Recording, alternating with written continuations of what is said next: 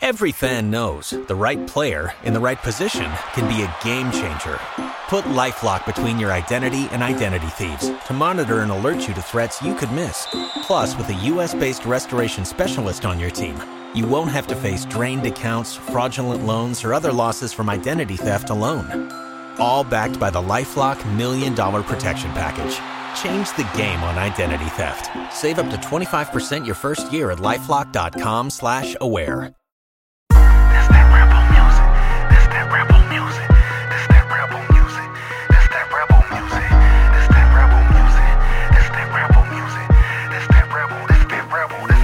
Welcome to Land Sharks After Dark, your favorite podcast about the land shark, the Ole Miss Land Sharks. Is that is that right? Is that the proper parlance? I'm your host.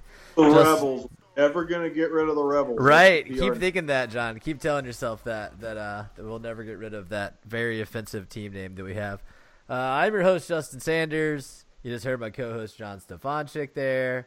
Uh, we got a special guest sitting in. I don't know how much he's going to talk, but uh, our good friend Austin Miller is there with John in uh, New Hampshire, and we're we're talking about Ole Miss back in the win column for the first time since week two, right? Coming off of losses to Cal, Alabama, and Auburn. Got Vanderbilt at home um, scored a lot more than they than they had against Bama and Auburn and Cal, uh, and just generally looked better. Um, you know, it was a, it was a good week for the football team. Not that it really matters that much, right? Like, what is what is this win really worth? I mean, the the number one thing is not going 0 and 8 in the SEC, but let's get uh, let's get John's opinion on this. I, I take it you watched the game, John. Um, what'd you what'd you think about this uh, three and three Ole Miss football team? Well, the very, um, I'll say the dishonest narrative that oh they figured stuff out against in the second half Mm-hmm. Right. against Auburn. Right, which you heard it a lot during the broadcast. from dishonest from the standpoint of Auburn threw the scout team out there. Yeah. Mm-hmm. So doing anything against that should not be taken very serious. Nope. But they convinced themselves that they should take it serious, and you know what? It actually translated to the field on Saturday. Yeah, apparently So- it worked because they played with some some confidence for sure. They looked. They looked. Maybe it was Vandy's slow, but they looked a little bit quicker on defense. They're not not the guys, but they, look more decisive in what they were doing. in Yeah. the. That's from simplifying, John, and you mocked it. And you mocked that we were going to simplify. Well, we've simplified to the point where we can win, apparently. Yeah, apparently that, that's the formula. Or maybe you just get a team that got beat by, Mm-hmm. uh, beat lost to Bama about as bad as we did. So that would Yeah, be and other. then had to play Georgia the week after that and probably took They a big gave up a real hundred yards rushing to Jordan Wilkins. A real hundred yards. Yeah, so what's up? What what are we attributing the Jordan Wilkins? Is it purely based on opponent? Is is how well he plays? I mean, he ran hard. I'll give him that for sure. Um, I I- I don't think it's scheme, right? Longo's not uh, figuring out the run game over here, right? I mean, what are we what are we crediting with this? I was waiting for Puig to like. Yeah, I know. We're, we're watching. I think we both have the Cubs game here. We just had a little mild collision in the outfield here in the first inning, but uh, nothing came from it for Kris Bryant. Did you see Puig in that game last night? He was out of his mind. I missed that. He hit a he hit a monster homer, but he also called a, a two RBI double in the gap.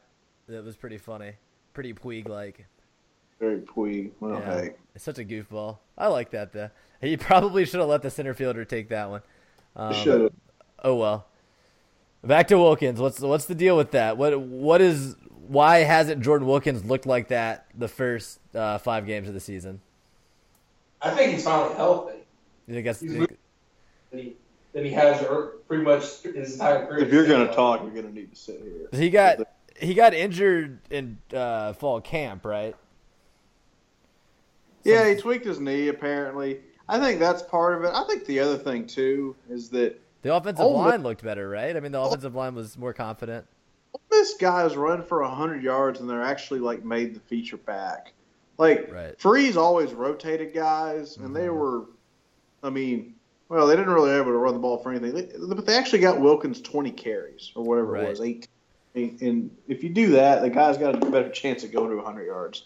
Well, and then and then people were talking about Swinney breaking that long run at the end. I thought he looked real slow in that run. I did. I wasn't. I wasn't real inspired about him him having big runs in games that weren't already put away after that. But I don't know. I think Pennamon's the best back Yes. physically. Yeah. I, I think so. Yeah. but whatever. They won a game. Good, good for the team for trying.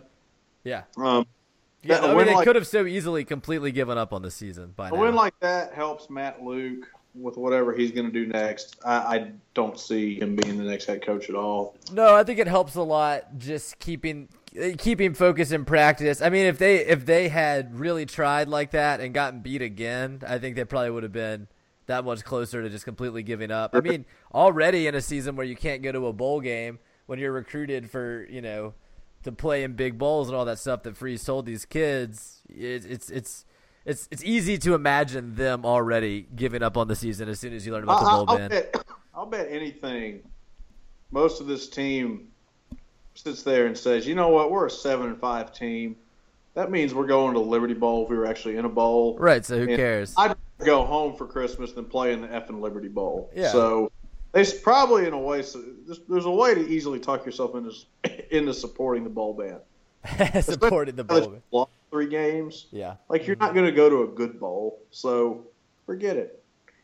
Yeah, The I think, I, I think is- they're finding small little little things to latch onto. I mean, and it's it's largely fake news. A lot of the stats um, ab- about you know how good the receivers are and how good Shea is past Jim and all that. Because, I mean, that I, mean, I don't know. You were watching the game, right? So early on, they were showing all those stats where Shea leads the SEC and all of this stuff, and it just makes me think of that you know very famous saying lies, damn lies, and statistics. I mean, when you're two and three with three ugly losses, only one of which was even close, uh, was even a game in the end. I just I, I don't see a ton of value in statistics at that point. I mean, it seems more like what we talked about the last couple shows about Longo on his DVDs saying part of my system is running up the score and running up the yards, apparently video game numbers, all of that.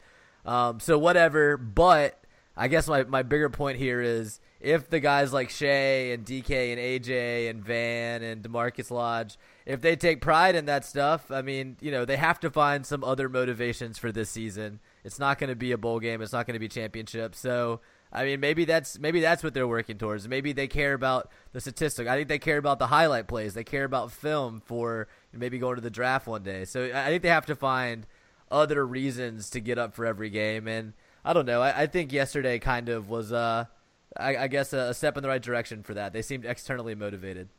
I think it's almost in a way they're finding, in a way, more genuine reasons to play and care, as opposed to oh, you know, do it for the school. Well, the school can do something to screw you. Do it for you know the team. There's going to be some knucklehead you don't like, but if you're doing it to audition for the next coach Yeah. or set yourself up to transfer, or your Marquise Haynes trying to put some draft Yeah, out there. do it for the NFL.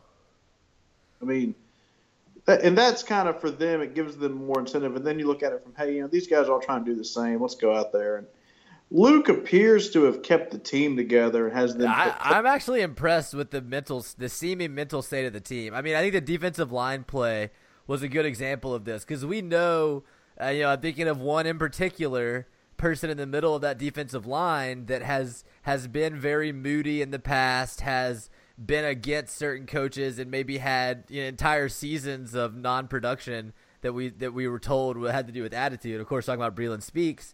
Um, to see him out there playing with enthusiasm, to see what was it like seven sacks or something. Uh, I, I just think it shows that they're they're not giving up on the season, and like you But said, Luke's Luke's doing me- something right. You're telling me we need to keep Freddie Roach for cohesiveness to get the most out of Breland Speaks next year? I like Freddie Roach. I, I've said it before. I think Freddie Roach is one of the few people on the staff that has like a bright future. I don't think Longo is going to be an SEC coordinator at many more places. I think Freddie Roach probably. I mean, Freddie Roach could end up being a head coach in ten years. We'll see. Freddie, ooh, there's there's a bold take. He's a player's coach. He comes off. Uh, I I know the Saban tree is necessarily the most developed, but I don't think that means that all coaches that coach for the best coach in the country are going to end up not having fruitful careers. We'll see. I- Yeah, I mean, we I think we all agree that recruiting is a cornerstone of, of any good SEC program, and I think being a coach like Freddie Roach that gets buy-in from the guys and is younger and energetic, I, I, I think I think that bodes well to be a good recruiter. We'll see. I think from the mental standpoint, Luke's done a good job. Team plays hard. I think they do play for each other, and it's you know I just talked about you know here's all the reasons they should give a shit for themselves, but Yeah. do generally play for each other. There's a lot Uh, of there's a lot of toxicity outside the program. I'm sure that that kind of leads to a solidarity among them. You know, no one knows all the shit they've been through except for them.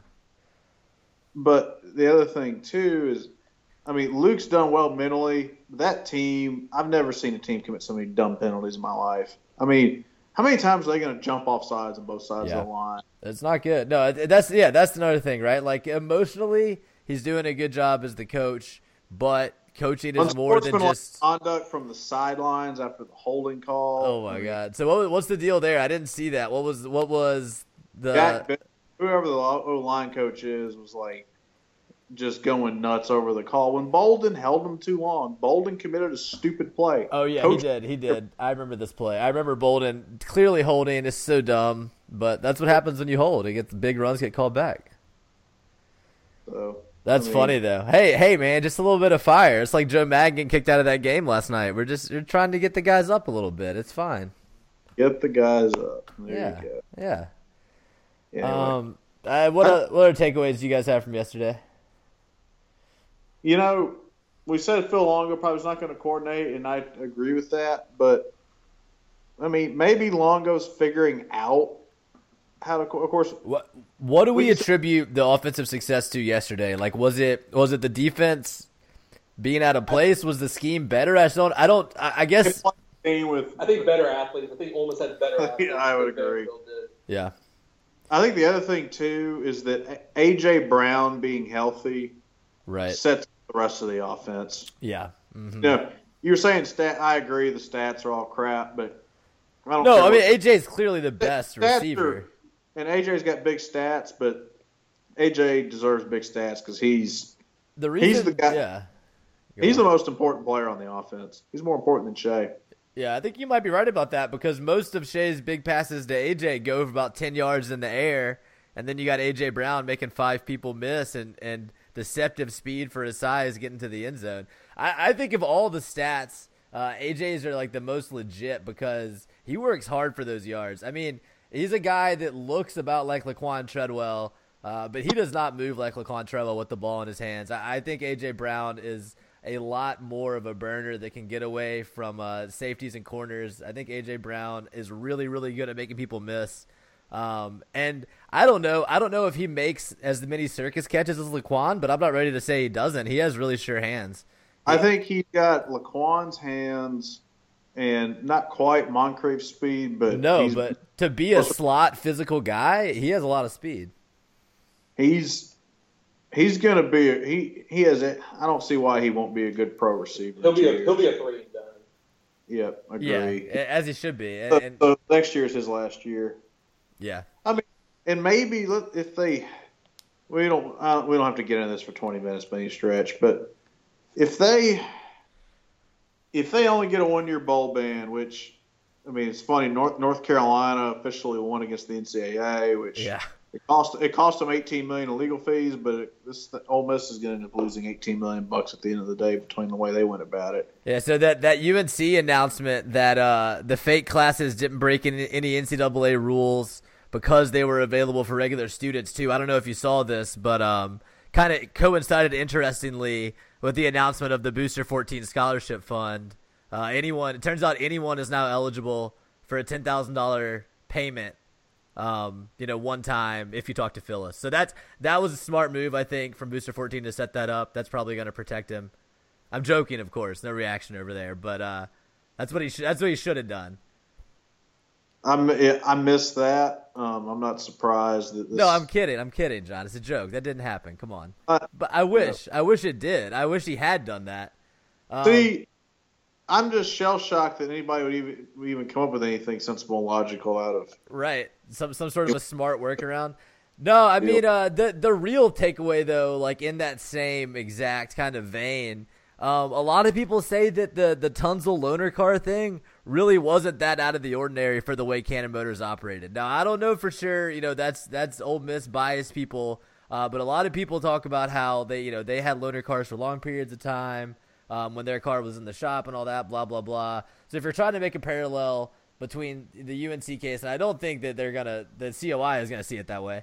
But to me, that's the one thing in Ole Miss's accusations where it's kind of the same deal, where it's like, well, was the athlete really getting preferential treatment, or does the NCAA uh, just have like a draconian set of rules that it puts on athletes that you know no normal citizen is expected to to follow? Um, th- yeah, I mean the, the the UNC case is crazy. They just totally thumbed their nose at uh, NCAA, and it, it worked out. Um, I honestly don't know what kind of bearing it has on on Ole Miss's ruling. I can see both. I can see both directions. Where you know this is good news for Ole Miss. The NCAA can't do anything anymore. It's toothless, and I can see well, you know, UNC got off on a technicality, and that's just going to make the NCAA want to double down on Ole Miss harder. Um, I don't know. It really, again, we're just waiting here. That's all we can do anymore with the COI is just wait and see what happens. Yeah, I don't. I don't think the UNC thing really impacts the Ole Miss thing much one, one way or the other. It's interesting. McCready, McCready thinks, seems to think they're just going to get one year. That the whole Leo Lewis NCAA case in front of the COI did not go very well for the NCAA. Did he say that? He said that recently, or is his? He, he said that on the Rebel Grove podcast. This is public Gotcha. info. Gotcha. Uh, we talk about it, in no sweat. Um, oh, I'm not worried about that. I just hadn't. I don't listen to their podcast that much. Dude. But yeah, he in. I don't know, and who knows? I mean, he. I'm not gonna. I mean, the Ole Miss media in general has been overly favorable and wrong on their takes throughout this whole. Absolutely. Yeah. And and let's let's remember the sources that are talking about what happened inside the room at Covington. Exact same sources that fed all that BS to the to the beat reporters before. I'm just saying Yeah. they were talking about the exact same people, so that's just something to keep in mind. And this is not. So I'm not putting any stock at all, any real. I would never bet on what I'm about to say, but mm-hmm. for whatever reason, my gut. I guess if you put a gun to my head, I think that. I tend to think there probably was something that happened there that wasn't that clean for Leo and the committee because Leo's an idiot. There's no way he's going to be able to answer the question. And and Like, I mean, we've we've made fun of Ole Miss for all of the damning evidence against them, but there were lots of holes in Leo Lewis's story, as we talked about. He's uh, documented changing his story several times. Um, basically, the rumor out of Covington that he presented his fourth version of the story that he actually ended up saying he didn't take any money from Ole Miss, all of that. It's not at all beyond the realm of believability. I mean, this it kind of fits right in line with the whole Leo Lewis saga. So I agree with you, John. I I tend to think something happened there, but the question is, does it matter for Ole Miss? Is it really enough to stave off that second year bowl ban? I don't know. Or has the NCAA just gotten tired of Ole Miss and it's just like, let's just say, you know what? Here it is. Let's move on. I don't know. I don't know. I, I think I don't see it that way because it seems to me like the NCAA still needs their scalp. They need their pound of flesh. And yes, they're probably tired of Ole Miss, but they would be even more upset if after all the crap that Ole Miss has pulled, they were able to walk away. I don't know. We'll see. We'll see. And again, I mean, the the really the biggest thing to keep in mind with all of this is that the enforcement staff, the people that we know have this hard on for going after Ole Miss and Freeze, aren't the people that make this decision. And we've talked about it before. You know, the COI is made up of administrators, uh, athletic directors, people like that from other schools, academics, basically, uh, some of them. Um, so that really, I, I think sometimes we get so caught up in how the investigations gone. Uh, we could, we forget this really is a whole new chapter with with whole new set of set of eyes and ears and people judging this. So I don't think anybody really knows how they're going to come down on this. guess Austin and I were talking about this a bit. I guess where I was going with this is back to AJ Brown being three and done. I think my, my sense is that the odds of Shea staying are increasing over time. Hmm. Particularly, and I think they're particularly high if they only get a one year ban, so he then would have to throw a year to transfer. Yeah. And if they bring whoever, if they just bring in somebody decent or solid as a coach, Yeah, somebody with any sort of momentum and buzz. because here here's your pitch to here's your pitch to Shea.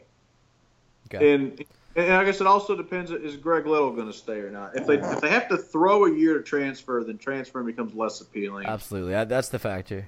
You can keep because is Rod Taylor a he's a senior this year, but you got Givens, you got Greg Little. If they point, you'll have an okay O line, and you'll have AJ Brown to throw to. and your defense is not that good, so you're going to get And chances. I mean, I, I think we're not really giving DK his due. DK is super legit. Number three play on Sports Center yesterday with that catch around the defender's He's body. exceptionally talented. He's not as he's not as polished of a receiver as AJ is right now. I think now. it's also harder to be productive on the outside than in the slot, but I don't know. uh, depends. Um, but could and could DK take a take another step forward and just become an unstoppable force? Absolutely possible. Well, I think the more AJ's profile grows, the the more space DK is going to have to make big plays. Correct. Yeah. And, that, and I think that's part of what when they were saying in the broadcast yesterday that Mason was looking at film going Metcalf was the guy that really scared him just from a physical standpoint. And see, that's I think that's it. He's a game breaker, but but then that, there's just too much on the field to focus on any of them. focus because you focus on one, the other Yeah, they're gonna they're gonna throw it at the other one. Yeah, and, and Which- then and then you're focusing on both of them, and DaMarkus Lodge is wide freaking open at the at the one yard line. and hell even you know you know Dawson Knox is actually kind of a player. Yeah, So and, and the got- schedule the schedule's favorable. Uh, they're, they're gonna they're gonna have a lot of big yardage games at the very least. I think going forward this season. the point is, and the other thing too is that if okay, you stick around for a guy for a year, if it doesn't work and you hate the guy, then you can probably grad transfer at that point. Yeah, Don't sit out a year. yeah. So you still get to go. You still get to go move somewhere else. I That's mean, good- that's a good point. So maybe this gets to a spot where okay, they win six games. I think they beat Arkansas. They beat is it Lafayette or Monroe they're playing? Lafayette. Lafayette. That's five. So even if that's all they do, Yeah, I I mean I'm I'm not ready to go on. Sorry, John. Finish your thought. I'm sorry. it's not a complete dumpster fire. Yeah, I agree. If one year ban, you probably more likely than not keep those guys. So that now, those guys saying shouldn't make or break who you hire and why you hire somebody. But there's probably a chance where it comes to because if Shea stays next year, they can probably win six-ish games, which is enough to say, okay, they're not to- they're not a complete dumpster fire. They're just Well, they're going, I mean, I was- Freeze Freeze took a six win season his first year and got a ton of recruited with him off that. Had a had a top five class. So Exactly. the right coach. then you're then you're good enough to say, hey, you come here and play. We need you. You play immediately, We'll you're going to go make a difference. Yeah, and then we're right back what we saw with Freeze. I mean, there's a lot of factors here. There's a lot of variables, but if these things fall into place, I think we're back to where we were, where you're recruiting a lot of big name guys because early playing time is really appealing right now. I've said they're going to suck for three years. Maybe they don't. I mean, turnarounds happen pretty quick. I mean, okay, think about think about where you can play early in the SEC West. Very, very few options. Eh, Arkansas and Ole Miss right now. uh, you, you could go to LSU tomorrow, and if you can play, you're on the field. I don't know. There's a, but you're, you're there's a lot of talent you got to compete with. Yeah. well, I'm just saying it's a rare it's a rare pitch to say to a four or five star, you can come here and ball out as a freshman against Alabama. Thing now, Ole Miss has the advantage of saying we've had four first rounders lately. Yeah. Moncrief's a st- steady name. All these other guys. They- Laquan made a highlight play today. Maybe he's he's emerging a little bit. they actually have enough NFL pull from that because now people are now for people are going to forget about the Tunsil Bong video and look at the fact that he Is that a- they cut Branden Albert to move him over to Yeah, left he's a baller. Oh, that's what's so funny is when the Dolphins drafted Tunsil, you heard from the haters with safe fans or whatever, like, haha, he's gonna have to play guard. They already have Branden Alberts. It's like, yeah, uh, what if he's so good that they cut him to make him the left tackle? That kind of blows up your whole narrative, right? And yeah, Tunsil, I think, I think Tunsil, and then Greg Little, who they said during the broadcast yesterday was definitely gonna be playing in the NFL. Um, those two guys, I think, are gonna help a lot with your offensive line Greg recruiting. Going to play in the NFL probably, but he's nowhere near as good as Tom. Right, but the next, I'm just saying, for the next 10 years with those two guys, I think you're going to have an easier time recruiting linemen if you can keep them happy, keep them coming back around the program, you know, doing all those things, the, sending the tweets, hanging out on the sidelines. I think that's a huge boon I for your think- offensive line recruiting. I think part of this team playing hard is they overall they have to they have to generally like their day-to-day environment in their lives day to day cuz otherwise you would if you I mean they're not depressed is the point. Mm-hmm. So from that I mean I think all that I think that shows that Ole Miss has an environment in general that you know people want to go and enjoy att- attending school there. So I'm not trying We to be. should, as the as the season goes on, we should try to figure out who other than uh, Deontay Anderson just really, really couldn't handle the the bowl ban thing because it seems like most of the stars that we were expecting are took it pretty well, and they're they're having somewhat productive seasons. You know, let's take out the Auburn and Bama game. last minutes for those guys to go get injured. Yeah, I mean, that's the bottom line. Or get or you know, or have something happen to screw up their NFL career. yeah. I mean, that bowl games are. If, if you're an NFL future NFL player, what the hell do you need bowl games for? And what do they accomplish for you? Bowl games are. I mean, they're they're totally useless. I mean, players hate bowl games, and the fact that Ole Miss is out there playing her every week just to me further proves that. Well, that's why that's that's why you have to schedule all that stuff around the bowl game and all the stuff for the players to do because they're like without And they still don't give a shit because Yeah. They're on curfew. They'd rather be in New Orleans on their own. yeah I mean they don't they don't they don't like it but uh it's really just it's just extra hours you got to put into your unpaid student internship if you're an NCAA football player. Pretty much, and you have to go through more practices. Yep. They don't want to sit there and do stupid practice shit. They Yeah. working out on their own. They probably figure out that's a good thing. Well, and But- football fans love talking about that, you know, the bowl practices and all that. Like, oh yeah, don't you just know the players love that extra work? Yeah, totally. I guess I don't know, and, and this, and I mean, everybody, anybody's listening to this knows I'll go back and forth on, but everybody goes back and forth on takes. That's what we do. sure, We no, that's tend to have absolutely right. That's all- called being a fan, guys. When Frank Wilson's hired, when this is all said and done, I'm going to go point back to a year ago and say this is what Frank Wilson is not getting hired. Uh, Is Frank Wilson had- even on our hot board? He better. I don't. Well, I don't what- think he what- is. Oh, he is. He is. He is. He is. What hot board? What hot board? He is on here. I'm That's a good right now. transition point to the next thing. We'll get back to going through the league because there's a lot, and really the nation here, and then we'll look forward here in a minute. But uh, so I've come out and said there is no hot board because I think it's going to be Chad Morris because of an inside job by the Tuohys. And what happens the next week? Jeff Vitter puts a photo out there for the world to see. You want to explain the photo that Jeff posted? You want me to do it? Yeah, why don't you take it, John? I know this is this is one of your um your passion projects. So This the two NBC guys, there's Jeff Vitter, guy and gal, I should say. Just Jeff Vitter, Sharon Vitter, there's Leigh Anne Tuohy, and there's Sean Tuohy. And it's just like, who's running the show here? And then there's a picture of Sean Tuohy just walking around like he owns the place during the post game press press. conference. Yeah. Which, I want to be clear. I had it, big boosters walking around the press conference is not a deal at all. They give money. They Yeah. can do whatever they want from a where they have Exactly. standpoint Exactly.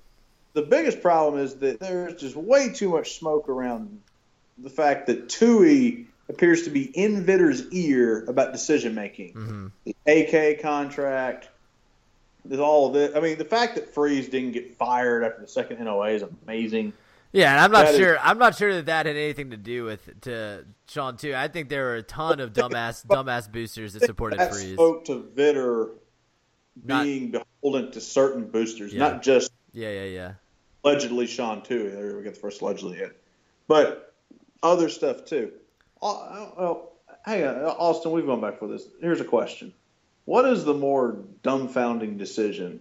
Not firing Freeze after the second NOA, or Tunsil missing seven games at 15? I think it's still Tunsil, but No, I don't think so. I think it's Freeze. I think Woo! it's I think it's still Tunsil just because like Guys, you we're they act- could have nuked we- the program after. we were a championship team that year. You can't risk it on some dumbass left tackle. Come on.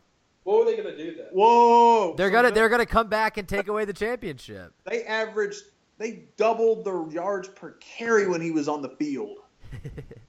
I'm just saying. I They think that I think Florida stop stop stop. Tunsil wasn't there. Is no defense for the freeze decision. I think there is a credible defense for not playing Tunsil. What what is it? I want to hear it. That what I just said that you were more worried about the team as a whole than any individual player. There was a there were a lot of They were talented playing players. Sean Rollins there right were a lot of talented players on that team, dude. You're act, but you're acting like like Tunsil being on the field is more important than Treadwell and Tony Conner and Evan Engram and all of them having a, a season that's free of worrying about the NCAA. We're looking at this from the perspective of Freeze resigning, all of that, just years of dealing with the NCAA. You got to remember, this was back when we thought we might still kind of skate on all this stuff. This is before Leo Lewis. This is before Barney's phone. This is before Booster 14, all of that stuff. I mean, we were we were playing things differently then. We were just trying to play it by the book, and at the time, that was a strategy that that I thought, I think a lot of people thought was the easiest thing to do. You know, you don't want to poke the NCAA in the eye, right? In the end, it didn't matter. What is the defense for not firing Freeze after he gets charged with uh, lack of institutional control, Well, failure to there, monitor? is no, there is no It defense. did kind of work out though. No, it didn't. No, it didn't. You, you- they wouldn't have had to pay his buyout if they had fired him for NCAA violations. That's breach of contract. They the, the explanation is GOB, but there is no defense. Yeah, I think the I guess explanation is freeze is the only thing a lot of boosters thought mattered at the time in the To program. be to be fair, to be fair, there is a better defense for Tunsil versus Freeze. That's all I'm saying. I still I think from a poorly ma- from a perspective of poor management, they are pretty equal. I to this I will go to my grave convinced that that 15 team looked at the whole thing and said Gurley got four games the year before for the jersey autograph thing. And have to recall that Gurley was the was a star. We all, we all know that, but then he went 10th overall, so this is right in the thick. Like Mm-hmm. he was kind of the precedent for a guy and noise around the NCAA in my mind, at least at that time. yeah, no, that's true. He was hi- him and also Manziel. Manziel's NCAA thing. Those two were the big ones. They went four and zero, including going to Tuscaloosa, and then Tunsil didn't come back for Game Five, which was Florida. And I'm convinced that team between that and Tee Shepard going AWOL just looked around at each other and went, well, and then whatever Denzel and Rob. Mm. That's when everybody started looking around going, well, that guy's being a clown. That guy's being a clown. Our administration has no idea what the hell they're doing. Dude, I, have- I think you are giving so much credit to some football players, man. You think the football players are thinking about it in all of those grand power structure terms? Two of the, they lost two of the next three. Dude, no, got- no. You know what they were doing? You know what they were doing? They were four and zero, reading their press clippings. You saw it in the Vanderbilt game when they almost lost. They thought McElwain's a first year coach. Florida has sucked under Muschamp. They- Nothing, nothing to worry about. Nothing to worry about. things and Tunsil would have eliminated all the problems because he was so good. And Maybe he would have, John, but the entire team laid an egg might- in that game. They might have lost to Florida still. There's no way in hell they lose to Memphis with Tunsil on the field. Mm. Wait, are we? Yeah. Tunsil came back rusty and shut down Myles Garrett against just ate him. Shut him down. I, I'm not debating that Tunsil's good, John. I don't think they lost to Florida because they said Gurley got four games and Tunsil missed number five. What the hell? Like that's insane. That's not what Uh, happened. That's not what happened. They lost to Florida because they thought they were going to win easily. That, if you watch that game, it was clear they were sleepwalking, and Florida came to play. Florida's McElwain, McElwain had a good put McElwain had a good game plan. Put Tunsil out there, and the left side's a lot stronger. But ev- nothing was working in that game. Florida's offense dominated our defense. Right? And Will Grier should not have been playing that game either. Right? Okay, th- that's, a- fine. That's And, fun fact. and he owned the Ole Miss defense that game. I don't think Tunsil saves it. He- Like the like two days later. yeah, he did. That was a funny part of the whole thing. Yeah, that was a great timing. And then all the Ole Miss fans were like, "Well, maybe they should go take that loss away. Yeah, it's like, no, you guys got demolished on the field. Yeah. Yeah. 38 to 10 in front of 90,000 people. It was 38 to 3 plus a garbage TD. That might have been the high water mark of the McElwain era.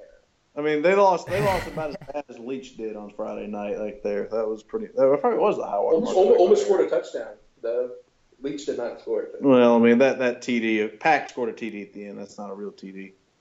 Mm-hmm. So anyway, we got totally sidetracked. Did we? Or is that just the show? Kind of what we do. But Yeah. standard package for the I don't show. even know where we started. Uh, oh, oh, I remember. You were asking Austin which was the worst decision. Yeah, but I was trying to think of what the, what the thought process was before that. Yeah. That? Anyway, let's uh, should we go around the league? Yeah, let's do that. Lots of upsets this week. We were talking about it before the show started. We'll go around the world too while we're at it. Yeah, Clemson let's- lose Syracuse Friday night. and Kelly Bryant got knocked out of the game. That was a great game. I watched a good bit of it. Um, Can I say? Can I say this? An observation I made: Syracuse's stadium too big for basketball, too small for football. Yet they use it for both. That's that's my only observation on Syracuse's Well, stadium. Hey, an AK won there. Hey, I remember. I remember AK one there. It was One. awesome. They, well, they're financially efficient. Yeah. So for two, Clemson loses. Then Wazoo the next game just gets boat raced out of the building. Mm-hmm. Um, my I was two weeks I was two weeks too early on the whole Mike Leach just totally screws these games up theory Uh huh. or statement, but it came true. Uh, Washington. Uh, Neil McMillan was texting the LAD group text that, and he was he was getting involved with this whole fight between Chris Petersen and ESPN about late kickoffs. Right. And I just I told I texted Neil this, but I just wanted the whole world to know if you're a Pac-12 team and you're going to lose, have a bad loss, you want to be the 10:30 game because nobody's going to be awake to see it. Exactly. But on a weekend when everybody else is lost, it's like, eh, whatever. Well, also like that argument, it falls flat to me because the only people that it really matters if they watch your games or not is the playoff committee, and they like are required to watch all the games. So I think you're okay. Like, who cares, right? Like, Everybody's a mulligan in this format i i with the 14 playoff, basically. Mm-hmm. I mean, if you're if you're a Power Five team and you're a one-loss conference champ, I mean, the odds of you not getting in are pretty minuscule. I know TCU and Baylor three years ago, but you know what? They didn't even declare a real conference champion that year, so that's the Big 12's fault. Um, Penn State. well, they lost two games. Oh, yeah, they did. Yeah, that's- Pittsburgh. The Pittsburgh Panthers. were- Pittsburgh. Oh, yeah, that one. Okay. Alabama beat the crap out of Arkansas. How about Arkansas missing an extra point at the end that would that kept the that allowed Bama to cover? Really? Wow, the fix is in, dude. Some, Austin- somebody check that kicker's phone. Somebody get that kicker's phone. See, the last twelve, last twelve text messages were from a Las Vegas area code. I wonder what that was. It was 31 before um, they, they announced Austin Allen out for the game. Then it ticked up to 35, but it was 31 for a while. Yeah. Wait, so how long is Austin Allen out for? What does this mean for Ole Miss playing him? I don't think it matters if he's out there. That's they're a bad football team. I've only watched. I watched that TCU game. I think that's about it that I've seen this year. Austin, you're pretty close to that, right? What's the What's the read on Arkansas? Two and four, zero and three in the SEC. Are they going zero and eight? What's the deal? I mean, there's Mizzou at the end of the year at home. yeah, Or- yes, should be good there. Here's well, I don't know. I don't know. Mizzou- Mizzou scored 28 against Georgia. Georgia. They have some. They have some pulse. Yeah, they run that. I Sp- I think it just kind of depends on what the mindset of the team is going Who, for. who, because I who has quit less at that point? yes, hmm. that's a lot of how that November is going So to November- what's is when the, people what's the quit. problem? What's the problem with Arkansas? I want to. I don't understand how they've gotten to this level. talent deficiency. Allen deficiency. Bielema is, Bielema is trying to run a basic like pro offense, Right. Big Well, Ten, Big Ten, Big of- Ten offense, but Right. he can't get any good personnel there. And now he's going, oh shit, I can't, I can't recruit enough talent to run my scheme, so I got to change my scheme. And he's caught in the middle. It's a What, mess. what is what is he trying to change the scheme to? Like a spread or something? kind of, but not really. I I mean, I watch a lot of Arkansas. I really don't know what. I don't know I what- don't, I don't know what. I don't know what they're trying to do. They don't know what they're trying to do. It's really bad. Oh man. All like right. I mean, like it, like it, like you may like disagree with the identity, but Ole Miss offense has an identity. I don't know Yeah, the it's a very, is. very simple identity. The Yeah. Ole Miss. the Ole Miss offense is win one on ones in the passing game, right? Yeah, it's That's AJ the- Brown.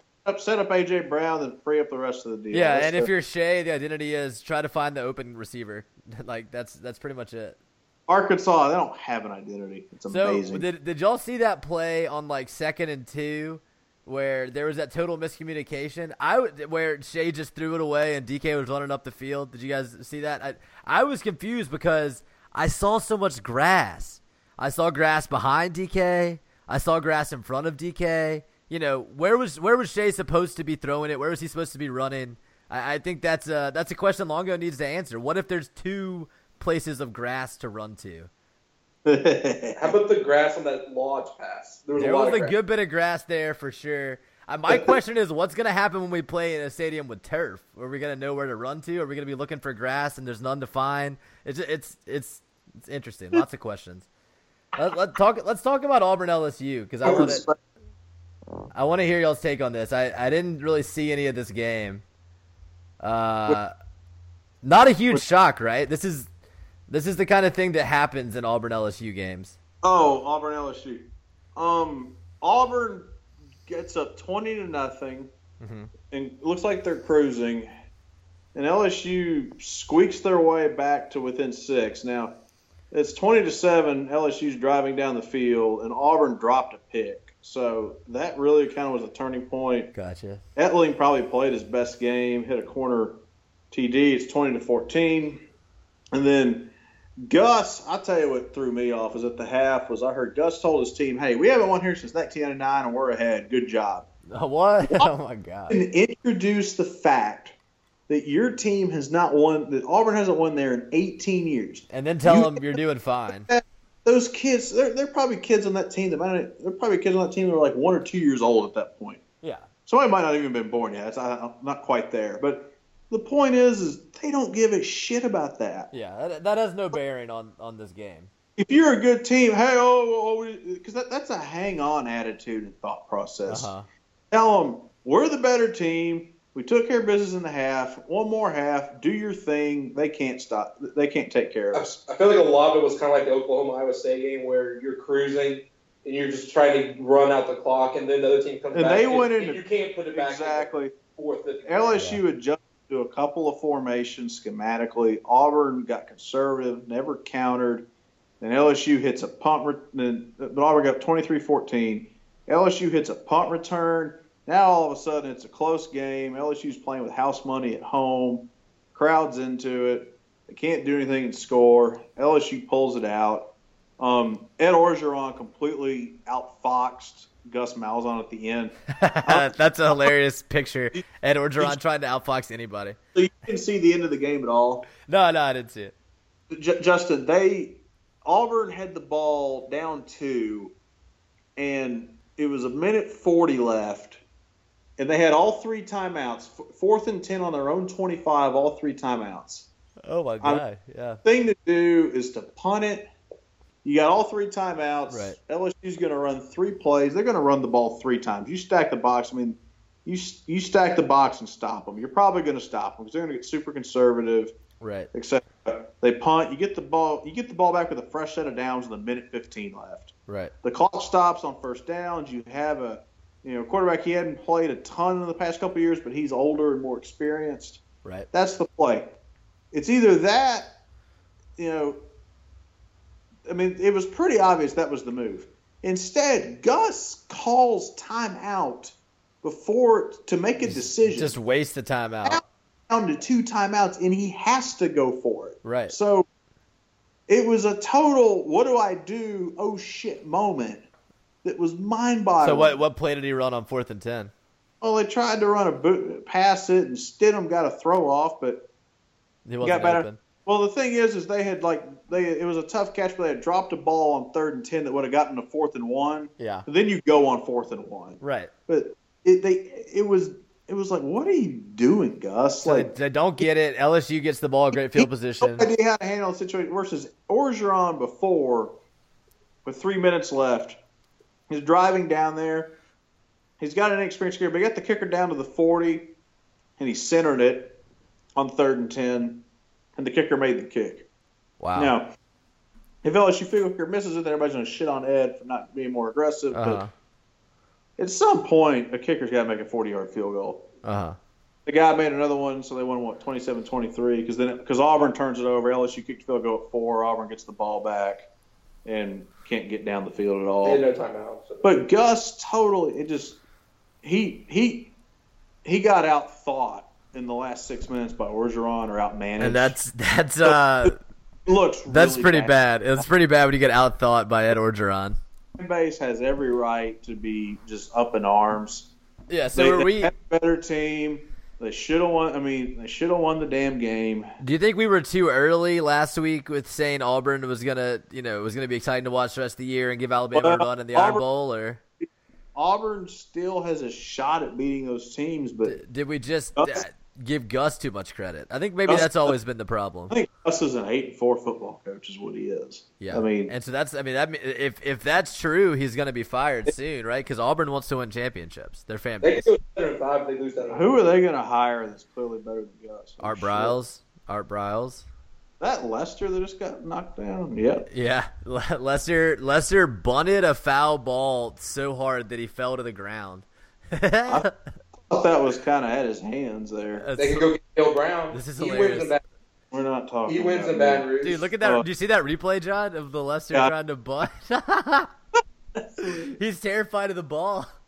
Oh my god, This that's is fantastic. that's great. Um, Neal Brown. it was you know it was a help. I tell you, Orgeron kept that.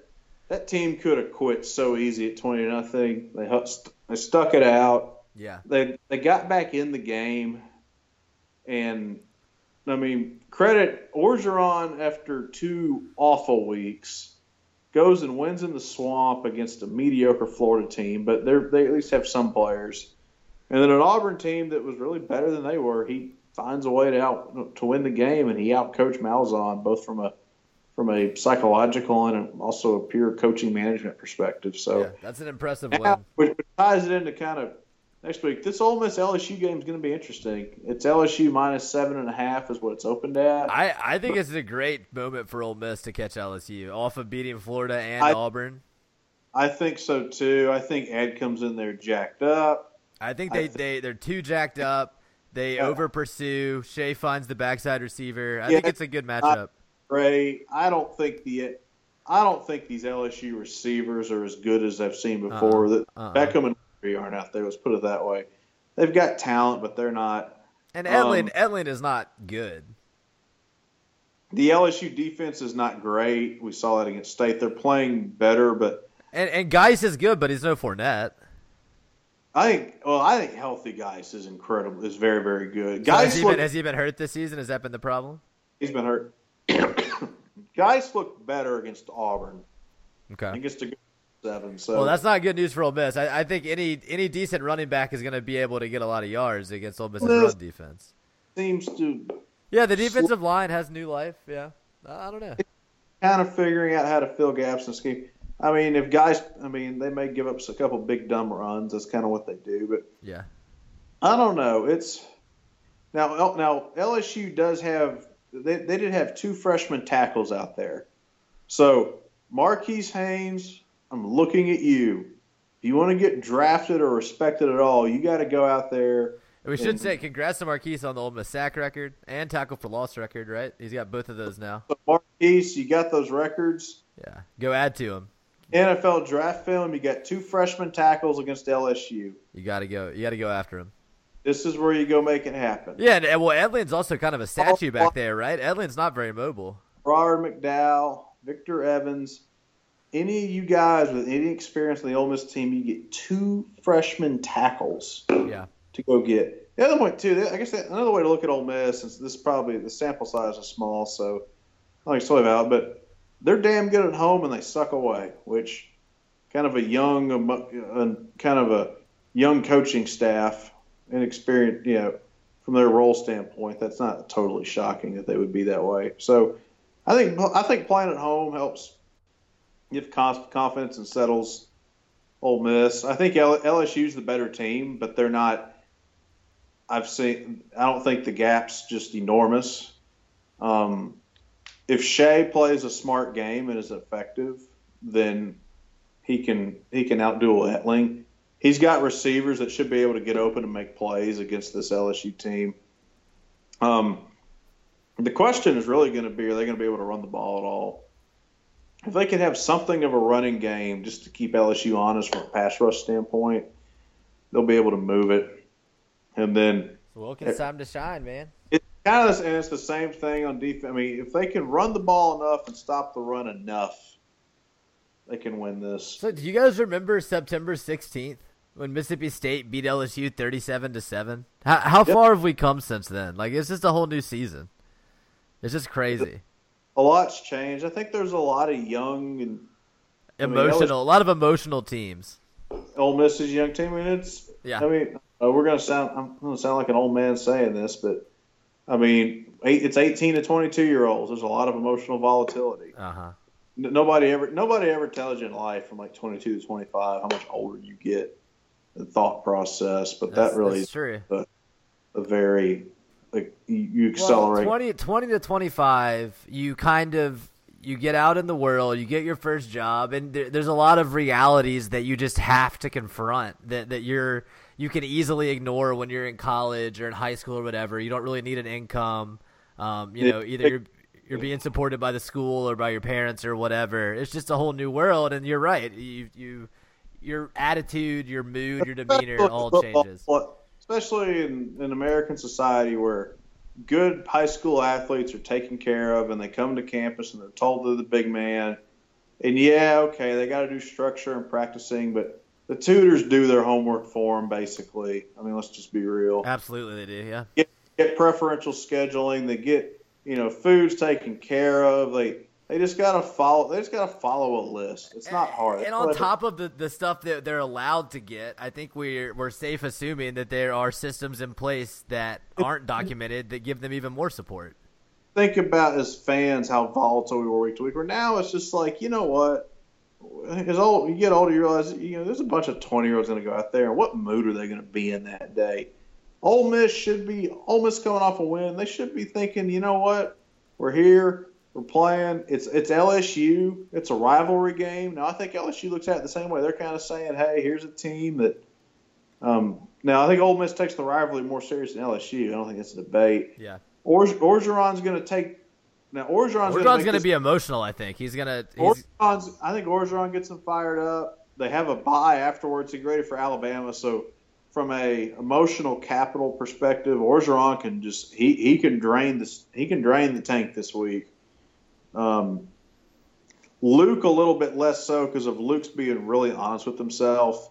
yeah. He if the next two games, if you're Luke, I- would set six and six as the target, and that path is Arkansas, Monroe, or Lafayette, which I can't. Lafayette. Lafayette. Ever Louisiana school, Louisiana. Just think Louisiana. the one that we beat in the Super Regional. It's not that hard to remember. Okay, okay, Louisiana. I'm just gonna say Louisiana. Right. That's what they want you to say. They want you to call them that. That's what, that's what they want. Louisiana, and then I think at Kentucky, for whatever reasons, your next best shot, followed by Yeah, I mean, I agree. A and M at home. Probably A and M at home is a bad matchup. I do think though we've kind of written them off winning the Egg Bowl. I think they actually got a better shot. I don't know. I, I still, I still don't feel Oh, good about it at all. I don't feel good about it. But there we go. It's I'm in just- Starkville, oh. dude. Also, a short week. Okay, I will say this. I will say this. They they proved in the Vanderbilt game that last year's game isn't the determinant of what happens this year, right? See, here's the I'll say here's that. Matt Luke, Matt Luke beat the crap out of Vandy. After Vandy beat the crap out of Ole Miss last year, Arkansas so by three touchdowns. So we're going to go beat these teams that give us problems, like like a drum in a season that's totally meaningless in We'll some see. respect. I so It's- the, the thing about the thing about about State is that they could they- they could be so much more beat down than Ole Miss as far as a mental standpoint because they are bowl eligible. And if they if they kind of lose some of these games they're expecting to win, say they say they lose to I mean, I don't think they're expecting to win at Texas A&M, but say say they lose to Kentucky this week coming up. We know Alabama is going to destroy them. I, I don't know. I think they could be a lot more mentally spent than Ole Miss when we get to that game. I'll give you that much. Because Ole Miss really, they can take every game individually. They can look at the Egg Bowl and say, we owe these guys. Ole Miss plays A and M at home. State plays Arkansas and Fayetteville. And I get Arkansas is probably going to be close to quit mode at that point, Mm-hmm. but they have to travel out there, travel back. I think it's I think it's very likely that State goes comes into that game overconfident. I think. Well, I think they will after last year and the cigars and all. Yeah, I do think AJ Brown and Shea Patterson and the guys that were on that field last year and got their ass beat by 35 will have some pride to go down there. I think so uh, too. And I, I want to say for anybody that has ever enjoyed reading Elite Dogs, I have just learned about this fantastic thread. Uh, we're talking about 116 posts about AJ Brown, still going on right now. So check this out. It's a lot of good stuff. The, the best player in the center point of Ole Miss's attack this year is going to want to walk in there and go for 300 yards. Yeah, I mean the, he is because these these fans Miss Egg Bowl is treat him like shit. They say he's a cancer. Uh, the fifth post in this thread said that if he had gone to state, the NCAA would have brought them down. All this stuff. It's just yeah. There's a lot. There's a lot to play for if you're AJ Brown for sure. This is to walk in there and pop him. Here, here we go. This is that's what's going to happen. We'll see. I, I I'll be more interested when we get closer to how the games play out. But yeah, he, Matt Luke is a damn good rebel, and he's Mm-hmm. going to end up seven and five. Oh, we should hire Matt Luke. He won the Egg Bowl on the road on a short week. I, I, I, You say that, but that's what the that's narrative- what's going to happen. I mean, here's the thing: if Luke if Luke beats finds a way to beat LSU and then beats State to go seven and five, yeah, it's gonna be loud, man. There's gonna be a lot of support for Luke at, for beating LSU and State for sure. especially, if he, especially if he beats Arkansas and Vandy. Yeah. Think of it. Yeah, This argument will be, oh, he beat the two biggest rivals and he beat the teams that gave us trouble. We just got to give him some support, some rosters. He could beat them other Well, teams. Well, and the worst part, I, I think literally the worst part about hiring Luke would be we would also say keep all the coordinators. Like, "Dude, golly, we're this is so bad. I, I think Luke would fire Phil Longo immediately. I think he should. I think that would be he I would be applauded would. for that. I think we would all applaud him for that. offense at all. I think they would go to a more conservative attack that actually Pro style. runs damn ball. Would be is my thought on Luke. I think Luke wants to run the damn ball. I don't think that works in the SEC unless you're Bama. Well, I don't know. That's fair. Anyway, where the hell are we? So Ole Miss LSU is going to be interesting. It's uh, the ESPN primetime game, um, seven fifteen Eastern, six fifteen Central.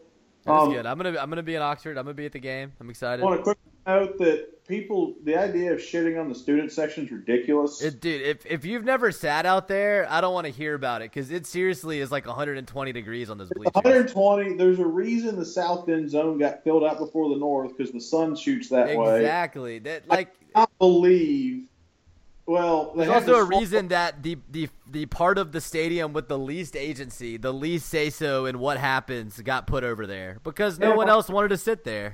And they they proactively went out with this damn narrative that oh, it's better for the students. It's closer to the Grove, Yeah. which means you're out there getting baked in 120 degree weather. Long- yeah. You're going to leave and go to the damn Grove. Exactly, and I think, and also, there's more football. I mean, there's more TVs in the Grove now than ever before. That's part of it. I will say, I think it was a huge tactical, strategic mistake for Ross Bjork to decide to bring back the singing of the alma mater with the student section. Like, it's just it's dumb. It's not going to help students stay. It's only going to make the players resent the students more. I have no idea. The alma mater they used to put it on the cup. Like nobody knows what it is. Yeah, but so but he decided this would be a great year when Ole Miss is really down. You know the students aren't going to come to start this new dumb tradition of standing in front of the empty student section and singing it. It's just a complete unforced error. I don't uh, understand why he did that. Justin, I, I swear they came up half of the mascot thing and that alma mater. There's all this stuff to divert attention Yeah, from the NCAA. just just distractors. A- yeah, But anyway, but here's but here back to this. It's a night game, so it won't be a four thousand degrees in the sun there. yeah. I think LSU the student People section is going will to be stay- way better. People will stay for the night games. Well, I, also I think LSU. around the Grove, Ole Miss LSU, you get this beautiful contrast. You get SEC football foliage as opposed to the tremendous foliage we have up here Mm-hmm. in October. You get red, you get blue, you get purple, you There's get a gold. lot. There's a lot of purple and gold when LSU comes to Oxford It's too, and that's fun. part of the fun. All the LSU fans are fun to have around. Fun rivalry. Everybody gets fired up. I, it's it's definitely my favorite my favorite fan base to host. It's serious, except they will with Ed as the coach. Yeah, I think it's going to be a good LSU game. Probably wins a close game, but I'm who knows? excited. Um, but they have Ed. I mean, Matt Luke. I mean, Ed could do something stupid and lose the game at the end. There, it's going to be a fun. I, I I think this is going to be a really fun game. I agree. The beauty is too is that they're kind of like eh, teams to Whoa. where, you, like, who cares? Did you see Justin Turner slide just now? I think he hurt himself sliding into third. He, I hope might have cup checked himself there. He, kind of bent over like he did. yeah, he, that was a really bad slide. That was great. That was good Uh, yeah, entertainment. I gotta wait for the slide replay. Yeah, no, I'm excited for this weekend. I guess if you can tell, my old my Ole Miss interest has gone from we're never getting back together back to our love ain't water under the bridge. back to Adele. I think this is why people like, listen to the podcast, hey, right? you know Just what? to track your engagement. There's enough there to be interested in this Ole Miss LSU. There's a lot of you know from a from a you know what does it mean in the bigger picture standpoint? It was an interesting weekend. Muschamp six and zero against Butch Jones. Butch is going to get fired. Yeah. But that was an inter- I mean that was a have to have for Butch. Now it didn't It have hasn't happened yet. Now Who is who is the number one candidate at Tennessee? Does anybody know? uh, uh, who knows? I have no Everyone idea. wants Kelly. I don't think that's a good job. They want who do they want, Elston? They want Chip Kelly just like everybody Uh, else. of course, yeah. Is, is this the year Chip Kelly get, comes back to college though? Chip Kelly's going to go to Florida. If McElwain wants out, I don't think That's Mac. I think Ma- I think they'll keep McElwain. No, no, no. There, there, no, there's word. There's word rumor that, That McElwain McElwain wants to leave. he wants to leave. But is there any precedent for a coach other than Urban Meyer at the same job leaving a Power Five job of their own accord and just And go into a? Oregon State. He left Wisconsin. Bielema left Wisconsin. That's Bielema true. left. That's Now, that was all Wisconsin, but Florida's. Well, think about it. He's working for Scott Stricklin. Scott Stricklin didn't hire him, correct? True. Foley hired. Foley hired Moore. him. Yeah, yeah. Boom, there it is. AD changed. He didn't hire his guy. Um, I guarantee.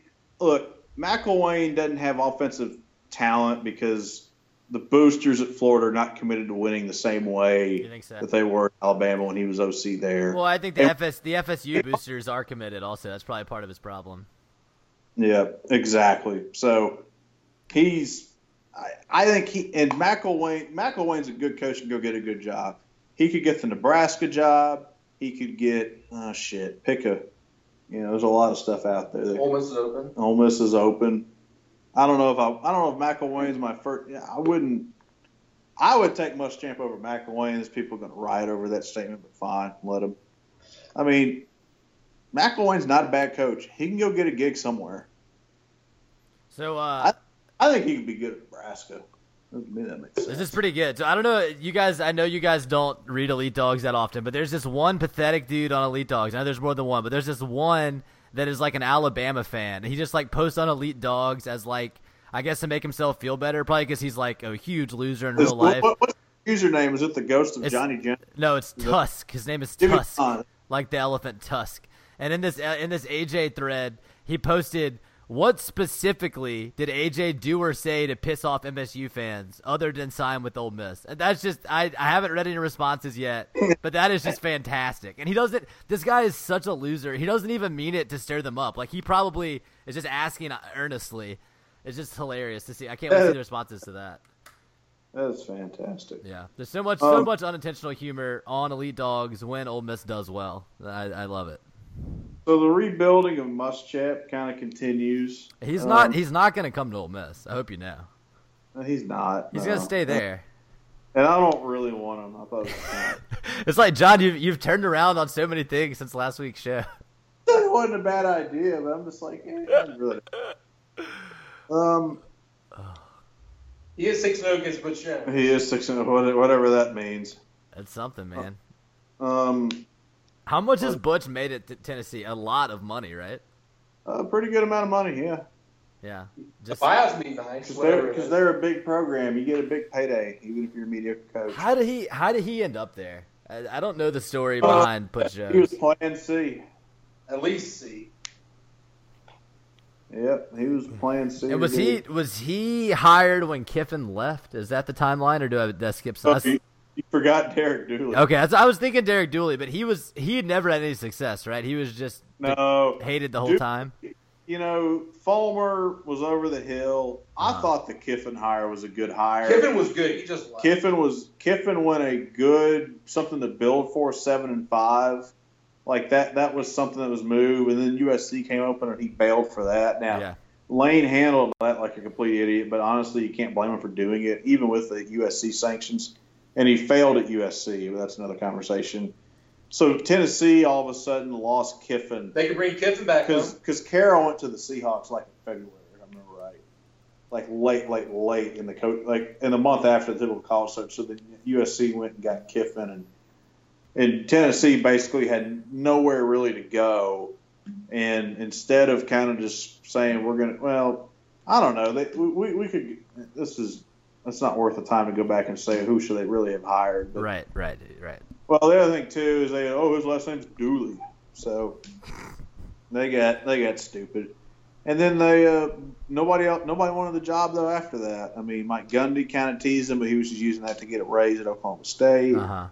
I don't think anybody else was ever even close to taking the job until Butch um until Butch took it. So really, it sounds like that job is is highly overvalued by the Tennessee fans. I would agree. I don't think it's because and right now it's not a good job because let's look at it. Georgia, they're committed to winning now. Florida, they're a better program.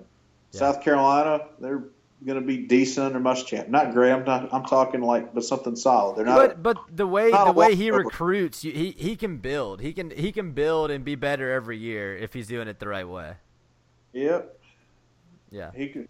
He's going to probably have a, a decently solid team And, there. and I think we all know Spurrier kind of phoned it in for the last couple of years of recruiting. Yeah, we did. But Spurrier, when he gave a shit, got him really good. I'm not saying. I, I'm just saying he, he. It's not like he walked into a fully stocked SEC. Exactly. Yeah. Vanderbilt, they're not just a horrible train wreck. They're not great, but yeah, but I think I, I think they need to get they need to move on from Mason. I think they need to move on from Mason. They're, bet they're they've ra- they've gotten better the past few years since Franklin was there. Yeah, And Ken- Kentucky's five and one. They're they're not great, but they're okay. Point is, all these all the bad teams aren't just hideously awful. Mm-hmm. And Even Mizzou scored points against Georgia. and the good teams, the good teams have warts, right? So what you're saying is the league is is a little more parity this year than than the past. well, what I'm saying is Tennessee, like the bad teams in the East, are less or not as bad as they were at one point. right, right. And the legendary, you know, dynasty teams like Tennessee and Florida, they have their down moments for sure. And Tennessee is just really Florida, not. and I'm and Georgia's past you, and Florida's a better gig, so you're third in line. Mm-hmm. Yeah, I get It's you. a, but but they think that they should be top a top of the league program. And the other problem, they play Alabama every damn year. Yeah, that's that's totally true. That's I think that has to hurt them when looking for You're, candidates. you're three fourths of a game behind everyone else every year to start. Yeah, That's a big problem. yeah. So that's that's a great point. That's a tough job. It's a tough gig. I'm Well, gonna be really interested to watch that coaching search. that will be fun. it's not open yet. Right, they haven't posted the uh, opening on their website way. yet. There's no way. No, there's no way you can't keep Butch Jones, especially not when you're paying him premium. It's not like they're getting a deal. Hold on, I gotta. I just just for my own satisfaction, I gotta Google Butch Jones' salary here. I I, know it's, it's high. You don't think so? Four point one million. four one. Yeah, with a max bonus of a million. Awesome. He's the 18th highest paid coach in the country. Lord have mercy. The thing is, it's only ninth in the SEC. Yeah, it's bottom half of the league salary. Why would you go there? I don't know. Did you know he has a kid named Alex Jones? Do you think it's the same one? Do you think his Butch Jones's kid started Infowars? Who knows? that, that see that would explain a lot of things. It's a conspiracy, but hey, that's Infowars for you. It, it might explain a lot of things. Who knows? Uh, what else was in the league? A and M beat Florida on a late field goal. I tell you, I, I wasn't the real story of that game just the jerseys. That's all anybody seemed to be talking about. Florida, Um, Florida's There was a lot of jerseys. There was some bad karma. the jerseys were so bad that I'm just not even going to talk about them. Okay, I'm that's just- fine. Uh, I'm protesting the jersey talk. That's fine. Um, you know, someone. Well, let, let, let's let's present someone this way this year. His Q, his starting QB got hurt in the third quarter against UCLA, and his team panicked. Mhm. Let's pretend his QB doesn't get hurt. They win that game. They played Alabama to one score game. They Yeah. played them way tougher than anyone else, including Florida State, who everybody said was the second best team in the Yeah, country. it's it's crazy. Yeah. Everybody, if- yeah. if they don't lose the UCLA game one way or the other, they're six and one with a good loss to Bama, hmm and actually a team that can run the ball and is playing better defense. And you're sitting there going, okay, I got to see how he finishes the year because that's been his problem. But he's been That's- pretty solid. That's a good point, though. We really can't pass judgment on Sumlin yet because his problem has always been the back half. But I, I, I think that Sumlin's going to keep his job based on what's happened so far this season. I think he should because who are you going to go get? I mean, This is he's this, is a bad year to be hiring coaches. Ask Ole Miss; they know. There's there's a lot of turnover right now. problem is there's too many guys out there trying. There's too many programs going to have to go hire. That's what I yeah. That's what I mean. Like there, there's too much turnover this year to get a good guy. Tennessee and Nebraska, they're not great programs at this point, mm-hmm. but they're definitely hiring people. Mm-hmm. And there's a number of other ones out there. I mean, between I don't know A and M, Auburn, and Mizzou. See, interesting to see in Arkansas. There's a shot. I mean, Arkansas, I think there's a sh- outside shot at LSU or Florida being open. I mean, they're yeah, and you know what? It's it does sound like that. Uh, I'll tell you, if McElwain. Here's the deal. if McElwain leaves Florida because he and Stricklin and the thing just doesn't get along, Uh-huh. then the Florida job's attractive, even more, if more attractive than Tennessee for sure. exactly. Yeah. So it's more attractive than A and M. Would you take the A and M or Florida job? Florida, right? I'd take the Florida job.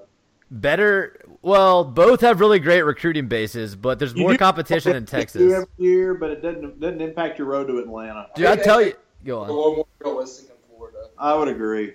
I and I I- talked about on the show before. I have family in Florida. When they hired McElwain, and I would go to Florida to visit, I saw so much Gator gear. That state wants to cheer for the Gators. They they want a reason. My family lives in Jacksonville, Just Their fans aren't as crazy as A and M's. That you take the Florida job. but they they have strong support base. I my my cousin went to Nice where Tebow was the quarterback and all of that. When Florida is good, they love the Gators in Florida. They more than the Seminoles for sure. I would Um, take A&M over Tennessee. Yeah, more Yeah, money, more money at A and M, right? Crazy amount of money there. Yeah, and, ten, and and more importantly, better better player source, better Yeah. better state recruit. Well, players. you get to be the lone SEC outpost in Texas. That's a Well- that's a good recruiting pitch. That's a good recruiting has pitch. got so many players that Yeah. I mean, there's no re- eh, if Texas was managed properly, A and M and Texas should be able to put top twelve teams out there every year. And they should freaking play each other. Am I right? Yeah, but they're too stupid to I be know. able to do. That. I know they can't. They, so we talk about the toxic rivalries. That's got to be the most toxic, right? They won't even play each other. It's so toxic. Um, I think it's pretty bad. If you remember the Kyler Murray situation when he was being recruited at the end, that got really, really, really bad. I don't When it think was- it's any more toxic than Ole Miss State, to be honest. I think I think refusing to even play each other because you hate them so much is is the next level. But yeah, I mean, Ole Miss and State don't have that option being in the Be same. dead conference. honest here. If Ole Miss or State, one of them left the conference to go somewhere else, they'd probably tell you they want to go fuck themselves. Yeah, the one that wasn't in, the one that was in the SEC would tell the other one, "Go to hell. I'm not playing you." Yeah. And I think that would be to- that would be more toxic. I don't know. Just food for thought. I, I think that there's there's something there. Um. All right. Well, we we've we've gone a long time. We talked about a lot of stuff. Is there anything we didn't get to that y'all wanted to cover? Um, do we go through next week real quick? Yeah, sure. Anything anything you I got? don't really care about lines because we suck at lines. Pretty bad, yeah. The, that that LSU line's interesting. Uh, wait, what are the big games for next week, other than Ole Miss LSU for us? Tennessee, Alabama is the SEC game, which is terrible. Meh, boring, sucks. No one cares. Here, let's go look through. Uh, You got Michigan, Penn State. oh yeah, I think it's in Happy Valley. Penn State yeah, wins, I, right? and Penn I State. think Penn, what's Penn State like minus ten or something? Yeah, minus 10, minus 10 and a half. Penn State next wins. week- Me- Memphis at Houston's interesting. Memphis beat Navy this week, so good for them. USC Notre Dame's on there. Uh, Wi- Wisconsin's up, Wisconsin's not very good. Wisconsin probably is in, ends up undefeated in the Big Twelve title game, Big Ten Yeah. title game. They uh, suck. Oklahoma State, Texas is kind of interesting. That's high noon at DKR. Hmm. Um, Syracuse goes to Miami. That's sneaky interesting. Syracuse coming off a big win. Miami, another rabbit out of the hat at the end. Um, Tennessee, Bama, CBS, which is awful. That's going to be bad. Yeah, that's that's atrocious. I would rather. I like the ESPN night game slot better anyway. Kentucky, Mississippi State's interesting. Number 24, Yeah, I'll give you that, Austin. Is it at Kentucky or in Starkville? It's in Starkville. Starkville. It's a 10 and a half line, point line, too, which is a lot of points. I can't believe State's favored by 10 and a half in that game. Yeah, I would probably take Kentucky in those points, but State's definitely the favorite. But at the same time, I don't know. I, I think that that they're very beatable from what we've seen.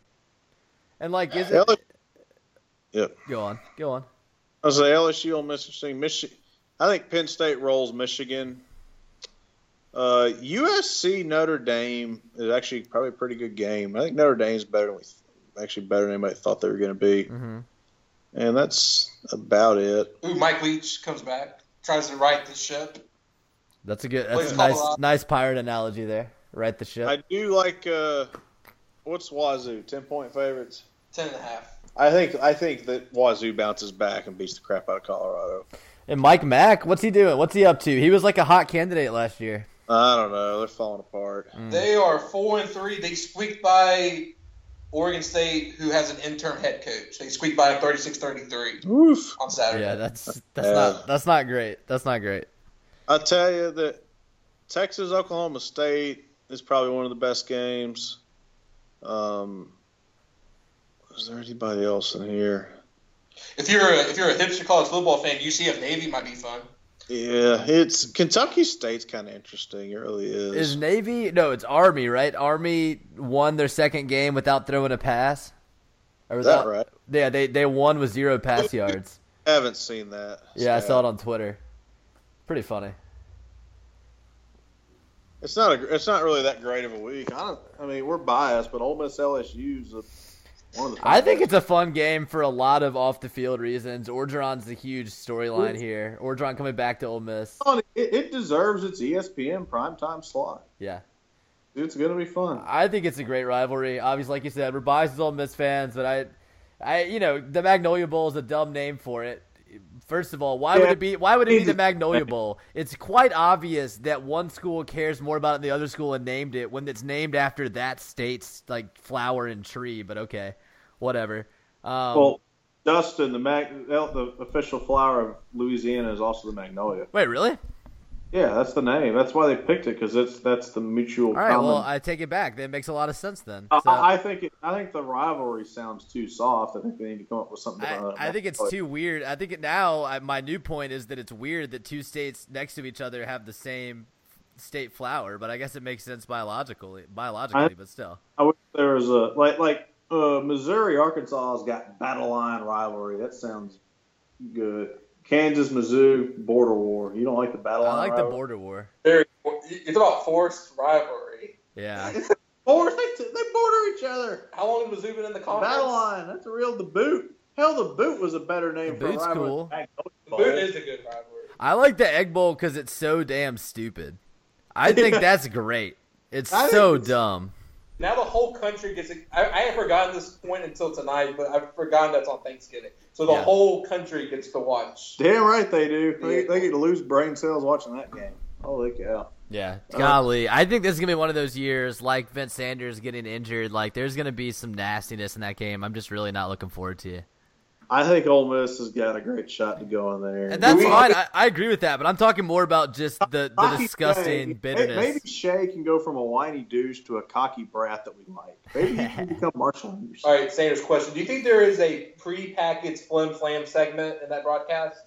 The Egg Bowl broadcast. Ooh, Ooh. Steve Robertson. No, you see, I don't think they talk about Flim Flam because ESPN is not getting any points on Flim Flam sales. You know, let's be real. Like it's it's it's all about the the bottom line for ESPN, right? I don't think that they're going to promote someone else's book, but I will I don't think SEC wants them talking about rivalries that nasty. I think Sankey, if he has any brain, Mm-hmm. I- say, I let's agree. just move on to the field. I agree. Um, I'm going to a new name for the Magnolia Bowl this week. That's good. Let's let's work on that. Let's come up with something more fitting. Maybe something that incorporates our new dumb mascot.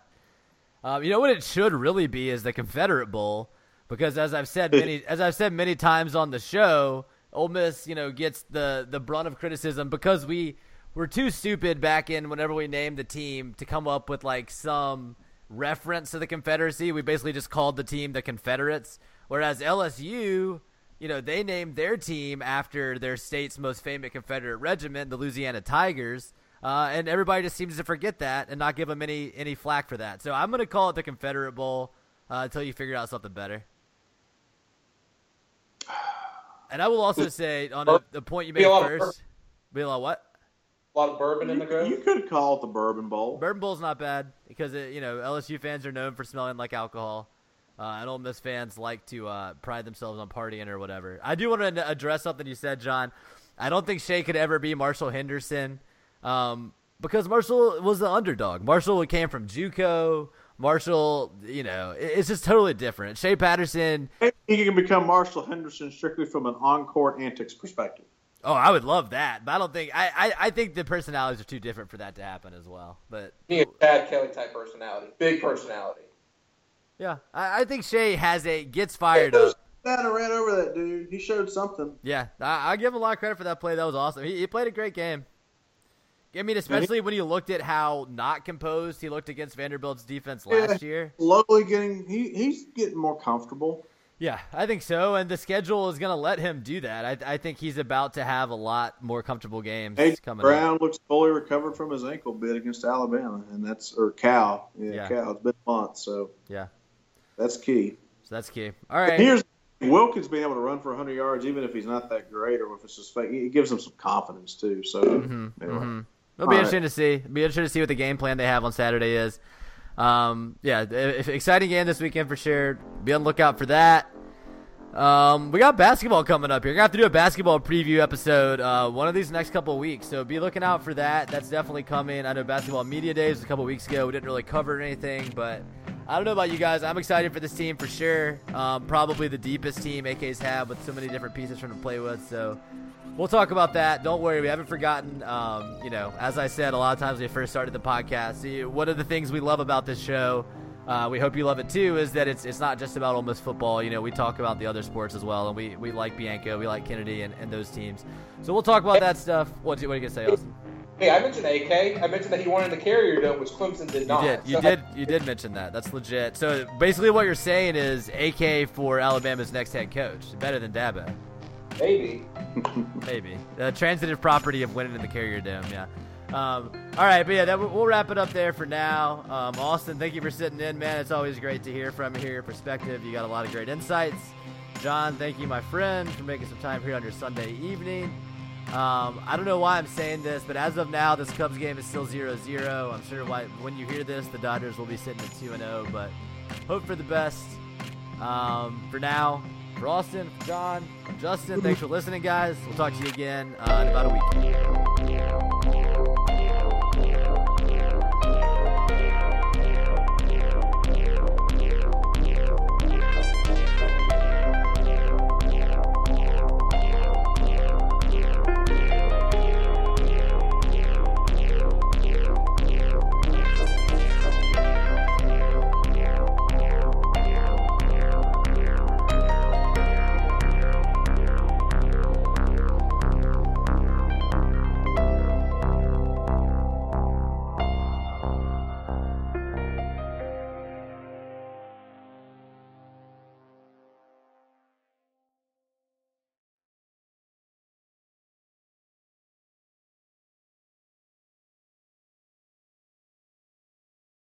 Lucky Land slots, you can get lucky just about anywhere. Dearly beloved, we are gathered here today to. Has anyone seen the bride and groom? Sorry, sorry, we're here. We were getting lucky in the limo and we lost track of time. No, Lucky Land Casino, with cash prizes that add up quicker than a guest registry. In that case, I pronounce you lucky. Play for free at LuckyLandSlots.com. Daily bonuses are waiting. No purchase necessary. Void where prohibited by law. 18 plus. Terms and conditions apply. See website for details.